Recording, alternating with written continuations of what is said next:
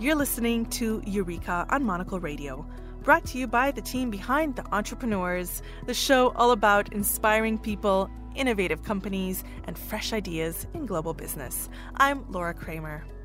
Naomi Heaton is the chief executive, founder, and co owner of The Other House, a new lifestyle concept and residence club in London's South Kensington. With her wealth of knowledge and industry experience in branding and property, Naomi launched The Other House in 2022, a brand new concept to resident living and travel with flexible stays, designer bars, and state of the art wellness and fitness facilities. Naomi kindly gave me a tour of the stylish location and explained how its design and refurbishment was influenced by the artsy neighborhood and changing demands in global travel. So, how do you offer the flexibility of long and short term stays within the same location? And how do you maintain the authenticity of the neighborhood's character and integrate it within the fabric of the building? Here's Naomi with more on that and how the journey began.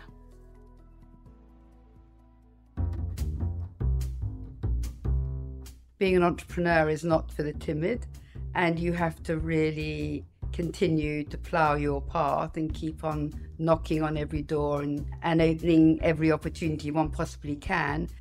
My first jobs were in advertising. So I was a director of Saatchi and Saatchi and Young and Rubicam. So I was very, very much aware of branding, of developing relationships with the consumer, knowing how you need to communicate with them and identify with them, and that what you offer has to say something relevant about themselves.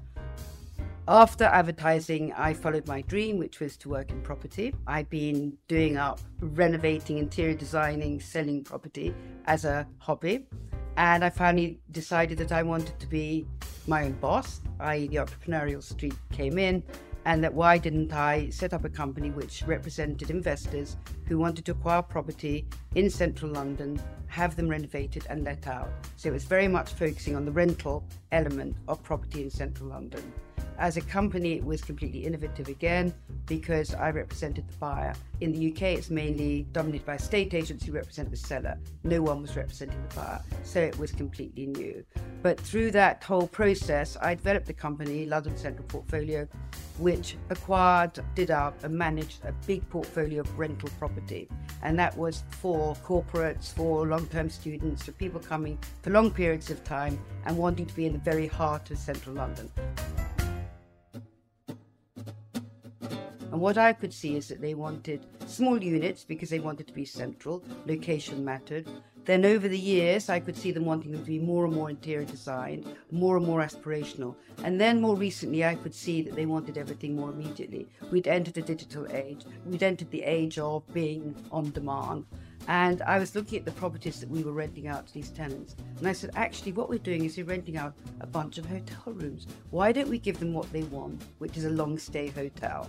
And that was the beginning of the Other House journey because I could see that our tenants had a great sense of place, great local experience, but they wanted more service. They wanted access to that hotel style service.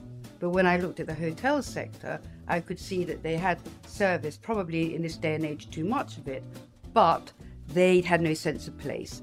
And I wanted to mash the two together the sense of place of residential living, the service of hotels, and make an offering which could be for a day, a week, a month, or a year. And of course, that was absolutely revolutionary. One, the residential lens, and two, the idea that you can stay in a place for any length of time. It's the same person, but they have different needs. So it was completely flexible living. We have our beautiful public areas where you can eat and where you can drink. Those are designed to bring the locals in. So if you want that local vibe, if you want to be part of the street life, you can be. But if you want to have something much more private, every resident that comes here, that stays here, has access to our private members club. And in fact, what we call this concept is a residence club. It's a place where you can live as long as you want, where you can be part of a club. And that is really, really important. It is not a hotel in the traditional sense and we want to create the sector of residence club. So you have your lively public areas, you have a fantastic club that we have where you can have friends, just chill. We have a spa, we have a well-being area, we have a pool. So you have all these wonderful facilities. And then you can go back and retire to your club flat. And your club flat is a small apartment with a distinct living area, sleeping area, and kitchenette. It offers this whole new way of living, this kind of flexible living, this ability to just be in your own place, doing your own thing. I'd always envisaged it as to be somewhere for people in the know, people who probably didn't need to or want to spend a fortune, but knew exactly where to go. This rather cool place off the beaten path, which actually was a great place to go. They'd discovered it, they were smart, and interestingly, the other house does have this kind of it circulates amongst people. Whenever I meet people, they say, Yes, you've heard about the other house. And they'd heard about the other house in this really kind of cool, intriguing, interesting kind of way. It's not just another hospitality venue or hospitality offering, it's something which has got its own personality, which is cool. You have to be in the know. You have to be the kind of place that know the kind of person who knows where they want to be and where they need to be. And I think it has captured that. And that probably was something that I hadn't fully anticipated that we would facilitate so well. We do want to link it to the local area. We do want people to feel like a local. More and more, people who come and stay want experiences. They want to feel part of that environment. It's not just the high and buy now. It's not just being a visitor and being looked after as a visitor as you get in a hotel. So with our local residents, yes, we have our private dining rooms, which are, are named after Mervyn Peake and Francis Bacon. And Francis Bacon did used to come here and have a drink or two, and I know that from a very reputable source. This building in Harrington Gardens was originally 11 Victorian townhouses and I wanted to keep that kind of sense of the street vibe going and also not allow people to feel they were in, in a building with a very long corridor. So we changed the interior design as you walk through the corridors. We break up the corridors with doors.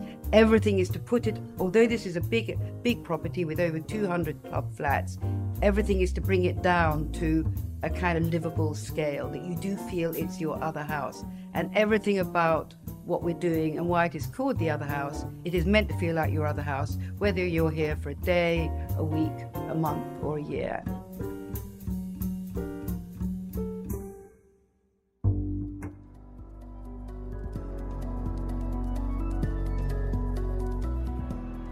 Was Naomi Heaton, the chief executive, founder, and co owner of The Other House. You can learn more at otherhouse.com and look out for the next Other House location opening in London's vibrant Covent Garden next year. And that's it for this episode of Eureka. We'll be back next week. Make sure you tune in to The Entrepreneurs, available every Wednesday. Eureka was mixed and edited by Jack Jewers. Listen again and find out more about the show and The Entrepreneurs at monocle.com. Or follow us and catch up with the archive via your preferred podcast platform. To contact the team, you can email Tom Edwards or myself at lrk at monocle.com. And don't forget to subscribe to Monocle Magazine. I'm Laura Kramer. Goodbye, and thanks for listening to Eureka.